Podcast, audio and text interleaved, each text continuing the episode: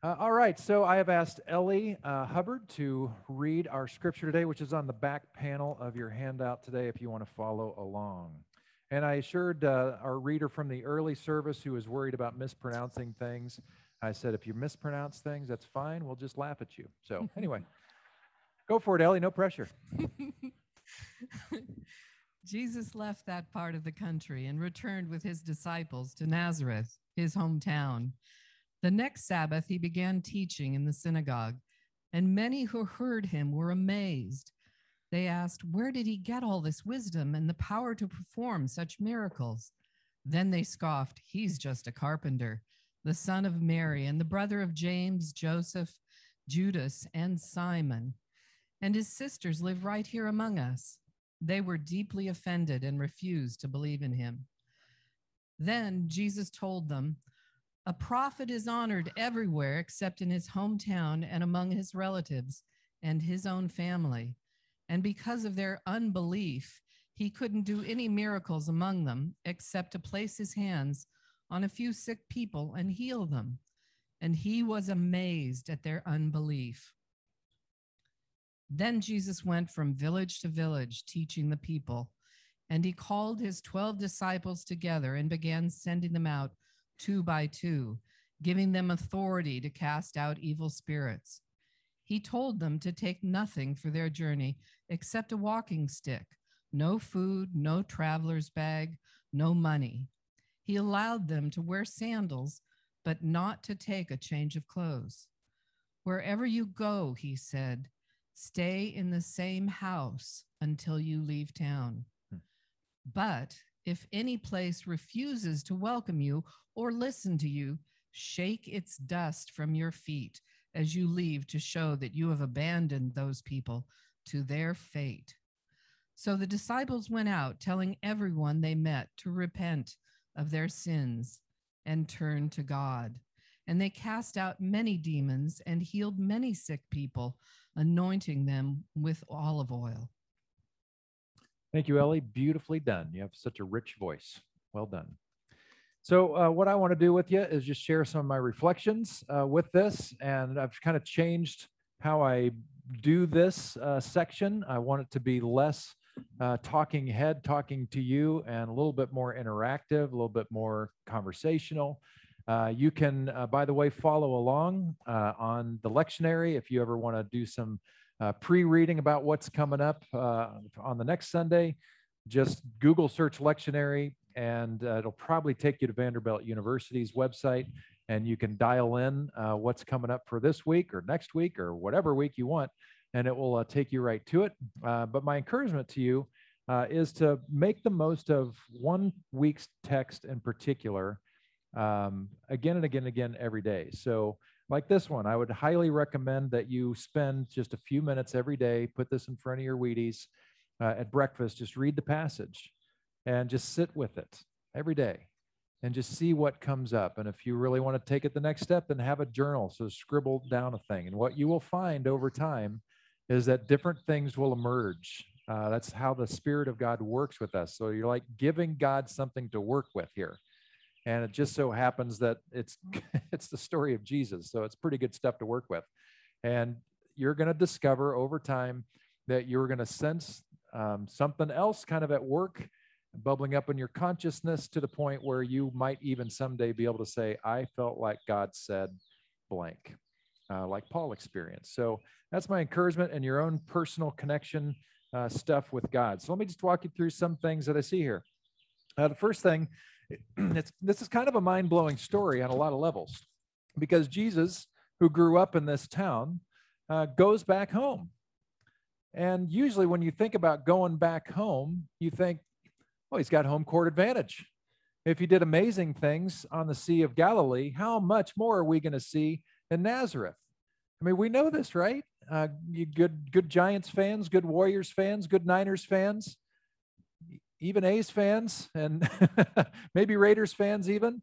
You know that when you're in your house, there is an energy that's going to come for you and work with you. And so if if we didn't know better, we'd think, okay, well, man, these people have had eyes on Jesus. They probably were so excited that he sensed this ministry thing and he goes out there hearing reports.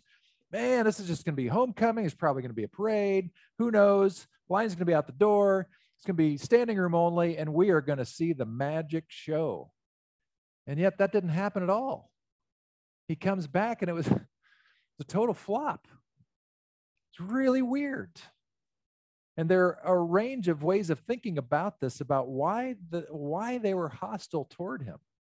And one of the one of the commentators uh, mentioned this is actually very interesting, where uh, they shared a story about how some uh, biblical I don't know if it was a pastor or a teacher or whatever, uh, but presented this story to eighth graders and asked the eighth graders, uh, "Why do you think why do you think the people of Nazareth were upset at Jesus?" And one eighth grader rose, raised his hand and says, Well, he was the oldest son. And he just left his mom for a long time. And he was supposed to take care of her. I thought, wow. yeah. And so maybe there's some attitude toward Jesus. I mean, he had brothers to kind of take care of things, but maybe there was a little edge toward Jesus. Like, what are you doing? You're shirking your primary responsibility. Ever since dad died, you're it. And now you go off on this adventure that we hear about. So maybe that was a part of it.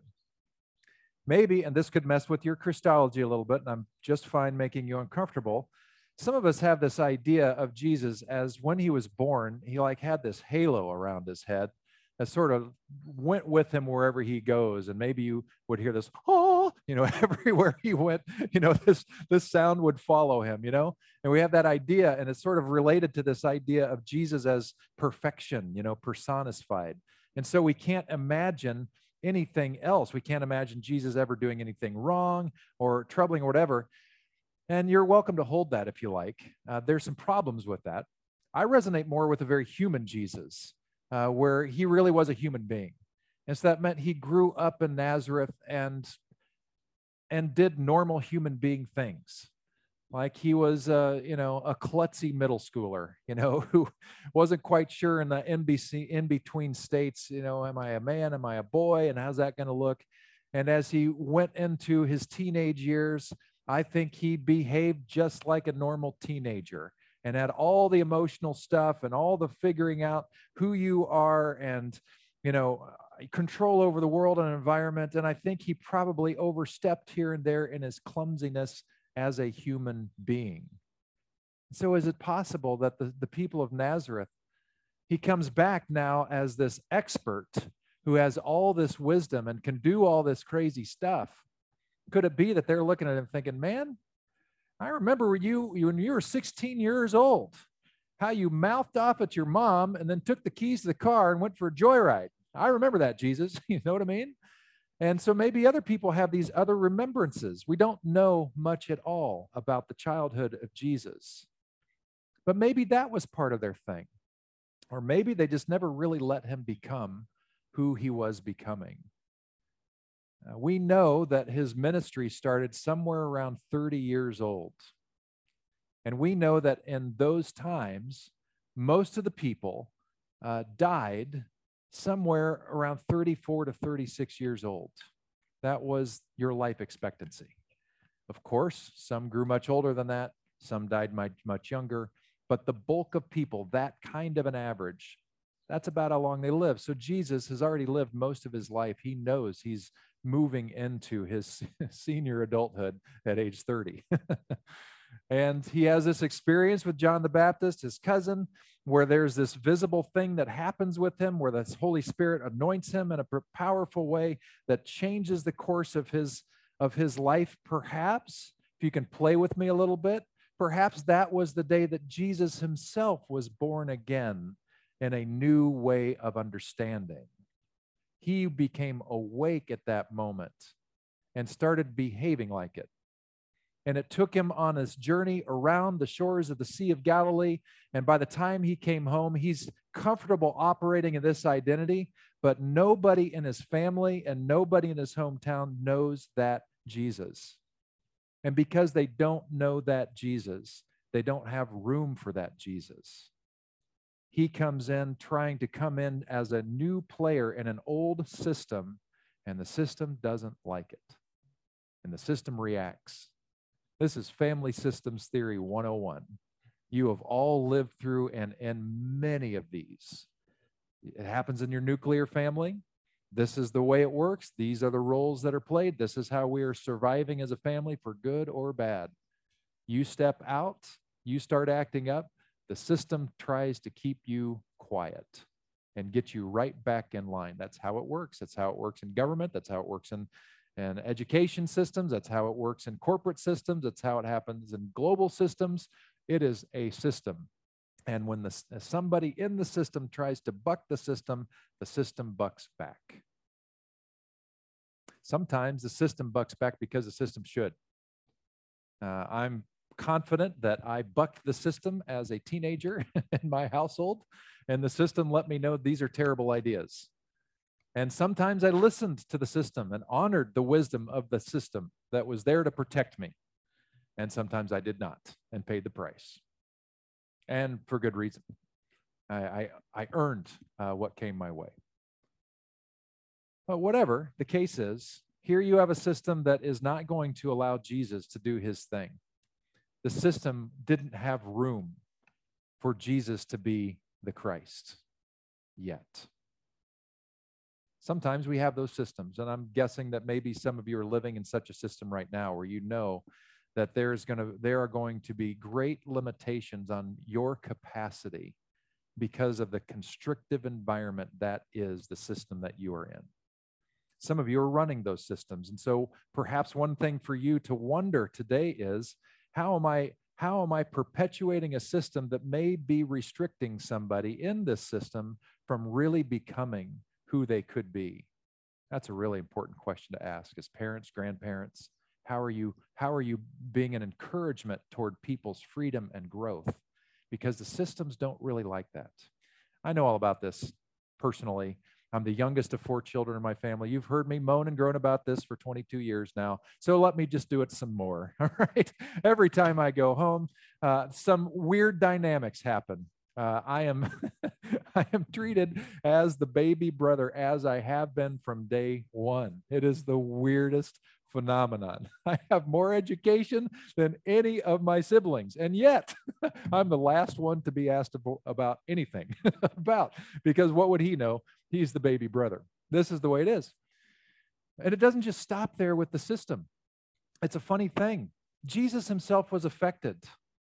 Uh, their, their incapacity to welcome Jesus and who Jesus was and was becoming uh, was not benign on Jesus it affected him personally. I'm confident of it. I'm confident of it because I've experienced this in, in real live time. I experience this every week. I've experienced with my family. So the weird thing is, I hate the fact that uh, in certain situations, it's, it's, it's some better, but in certain situations, I'm clearly the baby brother who doesn't know anything. But what really drives me nuts is when I act like the baby brother who doesn't know anything. it's like, what are you doing? You know, it's because I'm getting sucked into the system all over again. And I'm confident that there were parts of Jesus that was like, uh, I don't, I don't know. I've never danced here this before. I've never been Jesus Christ here before. I've just been Jesus, Joseph's son, or Jesus Nazareth of Nazareth. I, I, how do I do this here? This is really uncomfortable. I'm not sure what to do. If he was a human being, that had to be the case for him. But also, I know uh, from my weekly experience that what is happening in the crowd affects the one in front of the crowd. There is an energy exchange. When you're with me, I know you're with me, and you add to the energy of the whole thing. We are dancing together, whether or not you realize it. When you are not with me, when you're hating what I'm saying, I know that. and I know that for at least that chunk of the sermon, if not the entire sermon, it's going to be heavy lifting for me because I'm going to have to bring all the energy out, especially if it's a very unpopular thing that I'm talking about, which is why I was so tired after a year of all that we'd gone through uh, with stuff. There is a there is an exchange. This is not, they are not mutually exclusive. And Jesus certainly certainly was affected by the reception or lack thereof of his home crowd. It's just the way it is. And so Jesus, after a while, I mean, he only pulled off a couple healings. right? This is the guy who's known for this. You know, he's like fast draw healer. You know, he's nailing people all over the place with with healing. And now he can't do anything. So after enough time, he just says, "Oh man, this is ain't happening today. This isn't this isn't going to be one of our banner days. Uh, we need to move on." So what I see here, and something for us to think about. Oh, by the way, on that back thing, recognize that the context is affecting you. Ask the questions: How is the context affecting you? Be aware of how your context and your system is affecting you because it is. And then, if necessary, follow Jesus in pivoting because it may be time for you to make a move in a more forward direct, uh, more forward healing direction that's going to be aligned with what you're about and who you are. Sometimes that means leaving a job. Sometimes that means uh, leaving a friendship. Sometimes it means leaving a school. Sometimes it means leaving a state, leaving an address, whatever. Sometimes, as painful as it is, sometimes it is leaving a relationship. Uh, which had been so fruitful for so long, but now you're just like, it's just not going to get better. And we need to make a decision. Because that's what Jesus is doing. Can you imagine what was going on in Jesus' mind? I'm walking away from my hometown. My own family doesn't get me. And as painful as that was for him, he chose to move forward. And when he did, he took the disciples with him and he sent them in his name. Really interesting stuff. So I don't know if you noticed when Ellie was reading, but there were some kind of peculiar details in there. Like wherever you go, stay in the same house until you leave town. Why is he saying that? He says, uh, don't take any stuff with you uh, except a walking stick, no food, no traveler's bag, no money. I allow them to wear the sandals, uh, but not to take a change of clothes. Why is he saying all that stuff? That has to do with living in Jesus' name he's not just sending them out to do whatever they want to do. So we're not franchisees to do whatever the heck we want. We're not burger joints or coffee shops where now we're just going to go make burgers or we're going to make coffee. You can name it whatever you want as long as you're serving a burger and coffee. We're all good. That's not how this works. Jesus is saying you're going out as my representatives. And as such, you need to play as my representative, my representatives. You take what is given for you. If you take too much, that is going to that is going to restrict your capacity to truly be engaged with them. And the thing on staying in one home this is a really interesting thing. He's he basically knows that the human nature is predisposed toward greed. And here's what he's hunching might happen that they're going to waltz into this little village and the most hospitable person in town is going to welcome them into their place but unfortunately, the most hospitable person in town is a person with 10 kids living in one room with no toilet. And yet, they're the ones who've rolled out the welcome. And so they say yes. But what if then somebody who's not quite as hospitable, but is an empty nester, and now they have a place to themselves with their own bathroom and all this? The disciples are thinking, let's upgrade, right? we need a good night's sleep. And Jesus is saying, don't do that. Stay where you are uh, because it would be greatly offensive uh, to your host to leave knowing that you're just going for, for better digs. This is stuff about being like Jesus. And it's just brilliant. I, we got to remember this as Christian people. Oh man, I wish I wish the church, I wish Christians historically would have remembered this that we're not just supposed to go out and do the Jesus thing, but we're supposed to do it like Jesus actually did it uh, with his ethos, the whole toward shalom, with shalom, because of shalom, acting in shalom, all that stuff. The world would be such a different place, and the world had, would have such a different view of Christianity. Uh, so, particularly for you uh, who might be driving around with some kind of an emblem or bumper sticker that says you, that identifies you as Christian, uh, you might want to make sure you're not flying the bird too often or honking that horn too loud, because that may be sending a mixed message. So on my way into town, uh, this is uh, since COVID. I think it was last fall, and um, there's some traffic, and I'm I'm behind this. This doesn't matter, but the details are so exciting to know. So it's a, uh, like an early 2000 pickup truck, maybe a Nissan or something like that. And um, I I noticed this pickup truck in particular because it had a really offensive bumper sticker on it.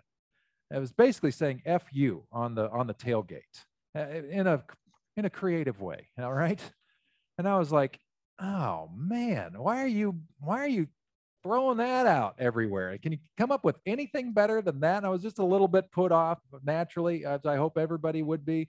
And you know, I'm I'm, I'm thinking to myself, this is the just the hopeful guy I, I hope my daughter will find and marry someday. With, you know, wouldn't that be wouldn't that be lucky if he rolls up in this beauty? And so I'm just kind of noticing that and just sort of frustrated with it and just like, man, that that stinks. Eh, we don't need more of that in the world. And I'm looking, you know, around and see what other bumper sticker things he's got. And then I look and he's got this license plate frame. And I think, oh boy, I wonder what that says. the license plate frame says, um, Cold Springs Community Church, Placerville, California. which used to be a sister church of ours. so naturally, I took a picture of it and sent it to the pastor.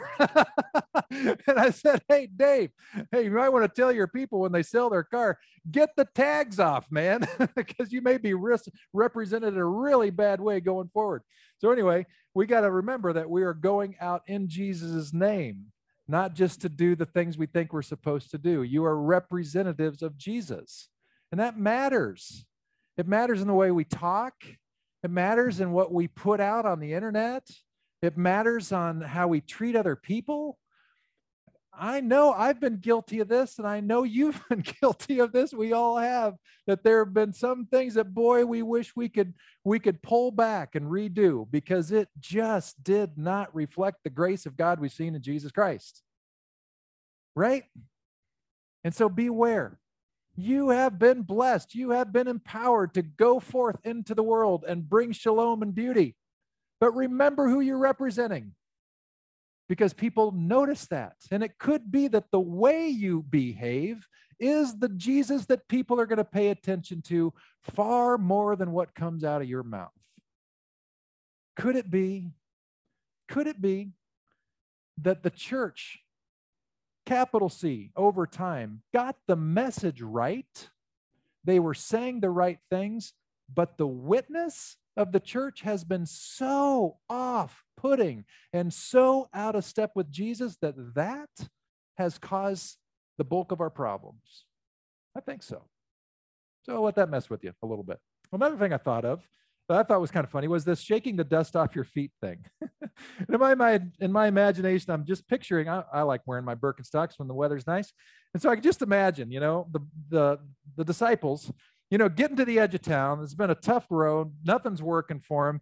And they get there, you know, everybody's still at the town center and they're just there like this, you know? and I'm thinking, you know, what are the elders of the town thinking at this point? They're probably like, I guess, I guess Pete had a a stone in a sandal or something. He's really, he's really stuck. You know, did they get anything out of that at all? You know, I mean, who knows uh, what the townspeople got? Now, maybe it is that they were close enough to say, I'm shaking the dust from this town because you are so unwilling to accept the gift of God uh, that is here for you. Maybe, maybe they did that. Who knows? I see two value adds here in this exercise, though, that is worth our consideration, I think, for me. The first is there is value in letting it be known to the community that has been too constrictive, that has not allowed the thing of God to happen in its most beautiful way. There is value in saying to that system, uh, This happened. We came in with shalom, grace, love, and we were treated very poorly. And we just want you to know that because it's important for you to know that. There are times when we need to put up a hand and say, We're leaving because of this thing that happens. Being very aware that we might not have the whole story, being very cautious about getting to that place prematurely, but there is value for people to hear the why behind the what. And sometimes we do not give that to them. Sometimes people leave friendship, leave relationship without ever giving any explanation why. And the people who are left behind are like, we don't know how to make any sense of it. And maybe you've been that one who've just kind of stopped stomped off and be like, well, enough of that. But do you realize that maybe maybe the things that you're feeling, the pain that you're feeling, the anger that you're feeling, maybe it's absolutely benign on the other person because they have no idea why you left. Which leads to the second value add of this you. When you state truth, when you communicate clearly, graciously, in a Jesus kind of way, what's what and what you've experienced and what you've seen, it is incredibly empowering because there's no mincing anymore. You've clarified the lines. You've said this is this is where I'm at and I can't I can't stay in this space, this system, this job, this relationship, this whatever anymore be, because this is not changing.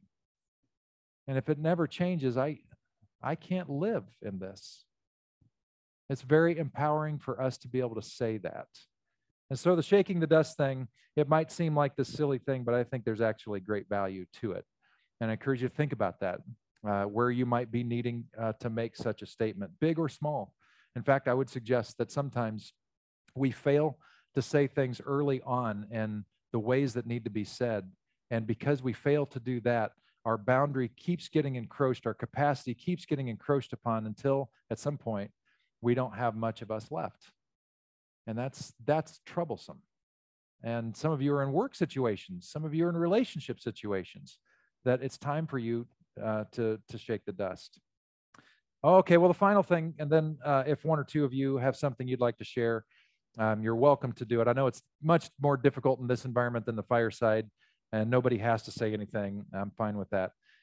But the last thing has to do with Nazareth, going back to Nazareth. And just, I thought about that. Uh, if we just left this story and didn't know anymore, it'd be a real bummer of a story. Because here, Nazareth missed out on their hometown boy, you know, who made good, who, who became this world changer. And what a bummer that would be for them and for Jesus. But the good news is, is that's not how the story ends. Jesus' own family here in Nazareth isn't buying what he's selling. They haven't really caught on to the Christ part of him yet. They just knew the Jesus. They weren't sure about any of this other stuff and had their own reasons for why they thought it was a bad idea. But eventually they came around. Eventually, mom came around. Eventually, brothers came around. James, one of his brothers, is credited with writing the book of James in the New Testament. They got it eventually, slowly and surely. It's like a seed that needed to be planted. There was a seed that was planted uh, early in American history before uh, the Declaration of Independence was signed. And I want to talk about three Benjamins, being that this is July 4th, and uh, one of the signers uh, of uh, the Declaration of Independence is one of the Benjamins uh, that is part of this story. But the first Benjamin I want to talk about, who is not on the Declaration of Independence signature list, his name was Benjamin Lay. Uh, Benjamin Lay um, had enough money to get educated so he could read, uh, but he didn't have a lot of money. And so he made his life on the seas, uh, mainly doing trade uh, in the open seas with Europe and even the Mediterranean. And in his journey, uh, Benjamin Lay uh, saw slavery of many kinds. And when he was in Turkey, he saw Turkish people owning and enslaving French people and English people. And he said, This is not right. And other parts of the world that he would go to, he'd see people owning people, and he'd say, This is not right. And then he came across America, the American slave trade and heard stories about American slaver, slavery. And this is now his home country. And he's saying again, this is not right. This is not right. Well, he got married. And who he was married to was a preacher. She was a Quaker preacher in Pennsylvania. And they both had similar leanings about how this atrocity of people owning people shouldn't be and would speak to it to certain degrees. I think I've shared the story once. I didn't share this with the early stories, the early service, so you get a real bonus here. So after his wife died, uh, he went to speak in his own church uh, where his wife was the preacher. And he was so um, fed up uh, with this whole thing about humans owning humans and what they're what he was seeing before him and he wanted to speak out again this is pennsylvania right so this is the northern uh, part of uh, the colonies and he's speaking against this thing, but he knows he's going to have this audience that's not listening. So before he had that opportunity to preach, he did a little work on his Bible, not studying it. He actually cut out a middle section of the Bible, literally cut out a middle section of the Bible. So it was a chamber. And in that chamber, he put, uh, I think it was um, uh, a blood filled sack of pig's blood and he kind of, you know, within his own guts and stuff. I don't know, but he, he, he literally put this thing back in the Bible. So, and then closed the Bible. So he had no idea that inside his Bible was this blood sack. And so he gets to preaching and he starts going in, talking in good theology about how people should not own people. This is a bad idea. And pulls out a knife from his from his waist and says, you know, God is absolutely against this thing, and He's against you too. If you own if you own slaves and you're going to pay the price, and he stabs the Bible with his knife, and blood shoots out over the people. I don't know if it was effective at ending slavery, but it certainly helped the launderer in town. I don't, I don't know, but he made his point. He also became pretty well known. Uh, he published his own book, uh, which was like multiple hundreds of pages. I think I read it, it was like 700 pages or so, all about this subject, about how this is this is abhorrent to God. And the publisher he went to, Benjamin Lay, took his manuscript to Benjamin Franklin to get this thing published. Benjamin Franklin was impressed with this guy's knowledge and his worldview. They got to be in friendship together. He was impressed uh, he would go visit Benjamin Lay at his makeshift home. After Benjamin Lay's wife died, Benjamin Lay decided to uh, live a hermit's life. He was short anyway. He was like four foot nothing. Uh, the way he's described, both in art uh, and in description, think Humpty Dumpty. really, I think I think that's it. They talked about him kind of this round guy and with spindly legs. That's how they call him. So think Humpty Dumpty. So Humpty Dumpty Benjamin Lay, he he carved his own home in the side of a hill. So he he lived in this hill. He had a pretty expansive library for his day built in the hill. He grew his own vegetables. So he was off the grid and all this stuff. And Benjamin Franklin would frequent his place and they'd have these long conversations. And on a couple occasions, Benjamin Franklin brought his slaves with him. And of course, that caused quite a tension. But Benjamin Franklin and his wife were so taken with Benjamin Lay that in the Franklin house, there was a, an artwork drawing of Benjamin Lay hanging in their home. Isn't that something? Well, years passed, the Declaration of Independence is signed, and one of those signatures is Benjamin Rush from Pennsylvania. He writes this The success of Mr. Lay in sowing seeds of a revolution in morals, commerce, and government, and in the new and in the old world, should teach the benefactors of mankind not to despair if they do not see the fruits of their benevolent propositions or undertakings during their lives. Some of these seeds produce their fruits in a short time, but the most valuable of them, like the venerable oak, are centuries in growing. So don't lose hope. Don't lose hope if you sowed good seeds. Don't lose hope if you find yourself in Nazareth doing the Jesus thing the Jesus way. Uh, for shalom, with shalom.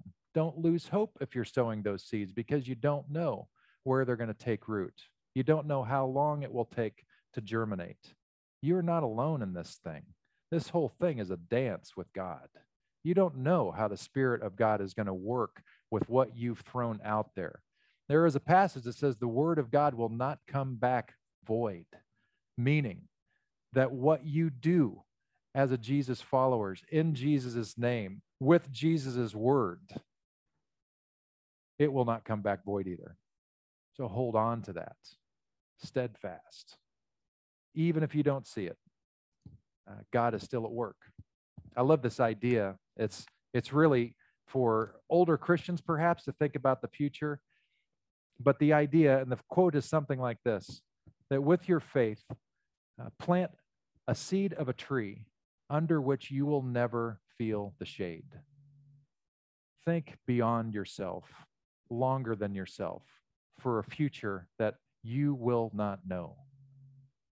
we are in this beautiful courtyard surrounded by these buildings built by the funds of people most of you do not know, but they laid the seed of hope in the ground. And here we are, worshiping all these years later. That's all I got. And I'm curious if there's anything that popped up to you. Again, there doesn't have to be. I know this is a weird environment. I'm trying to figure out that side. Uh, I'll figure it out in time.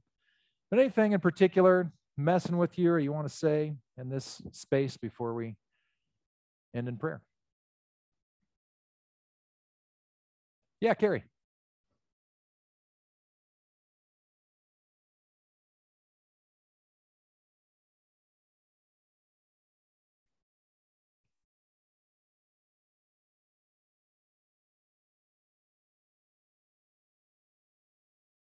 Hmm.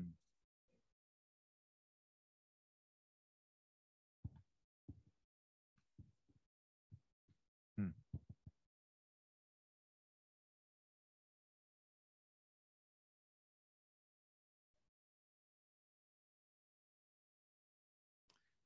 So what Carrie said is that I do a really good job twisting scripture. I think that's, thank you, Carrie. I agree. Uh, she was talking about how um, it's a it's a more positive spin than we often hear uh, about the shaking the dust. That usually we see that as pure judgment, and I'm done with you. And really, it's it's much more nuanced than that, where there's benefit for both sides. Because you're right, it doesn't make sense. it doesn't make sense for Jesus, who is the embodiment of love, to then be the representative of judgment. Right? It, it, does, it doesn't make any sense. So this this still, you know, holds the mirror, uh, but it's uh, it's done in a beautiful way and a benefit for both parties. Yeah. Anybody else? All right. Well, let's spend a moment in quiet, and then I've got a benediction for you, which is on uh, the back panel that we'll read together. So, if you'd close your eyes, just take a deep breath again.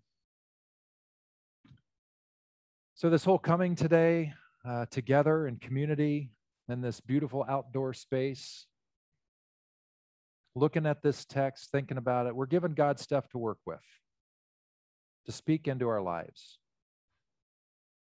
because it's worth it. And so, in the stillness of this moment, I encourage you to pay attention. Is the Spirit of God bubbling up something in your consciousness that you need to hear today? What one or two things seems especially pronounced for you today? And as that comes up, I, I invite you to wonder why that might be.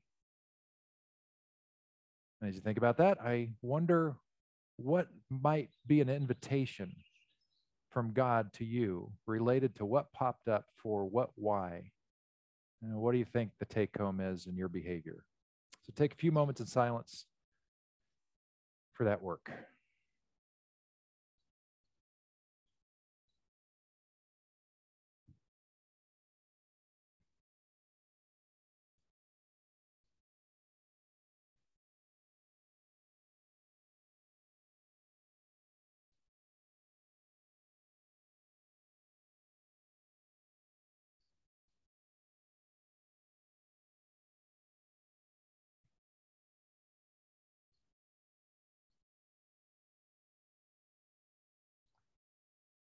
God, we are playing constantly in two symphonies.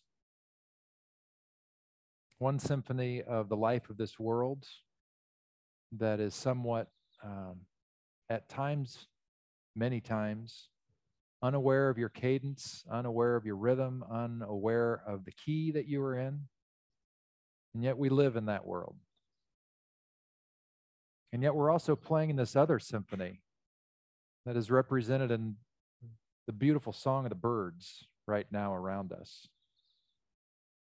We're a part of that much greater other, that bigger thing, that more beautiful thing than the buzz of traffic. I'm confident, God, that how you are speaking us today, to us today, is more related to that beautiful symphony about how to live in that. And I wouldn't be surprised if some here today are feeling a call to some action maybe, maybe to begin following you, to embracing you as the foundation of life and uh, accepting the forgiveness, the love that you have for them. Maybe for some, it's concrete action. Maybe for some, it's a decision to pivot or at least to see why things are so hard. I don't know, God, but you do.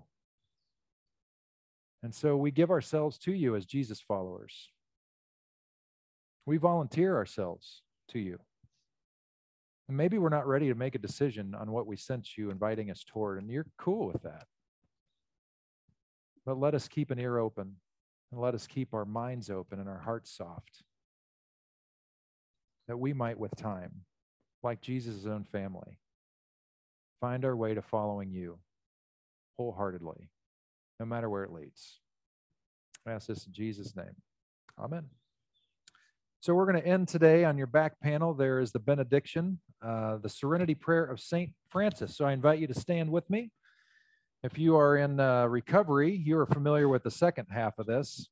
We hear this all the time at Crosswalk, and as groups start flowing back in, uh, we hear uh, the second half um, at the beginning of groups, and we hear the Lord's Prayer at the end of groups, which is really cool. But let's read the whole thing together. Lord, make me an instrument of your peace. Where there is hatred, let me sow love. Where there is injury, pardon. Where there is doubt, faith. Where there is despair, hope. Where there is darkness, light. Where there is sadness, joy. O Lord, grant that I may not so much seek to be consoled as to console, to be understood as to understand, to be loved as to love. For it is in giving that we receive, it is in pardoning that we are pardoned, and it is in dying that we are born to eternal life. Amen. Thanks for coming. Have a great week. Happy July 4th.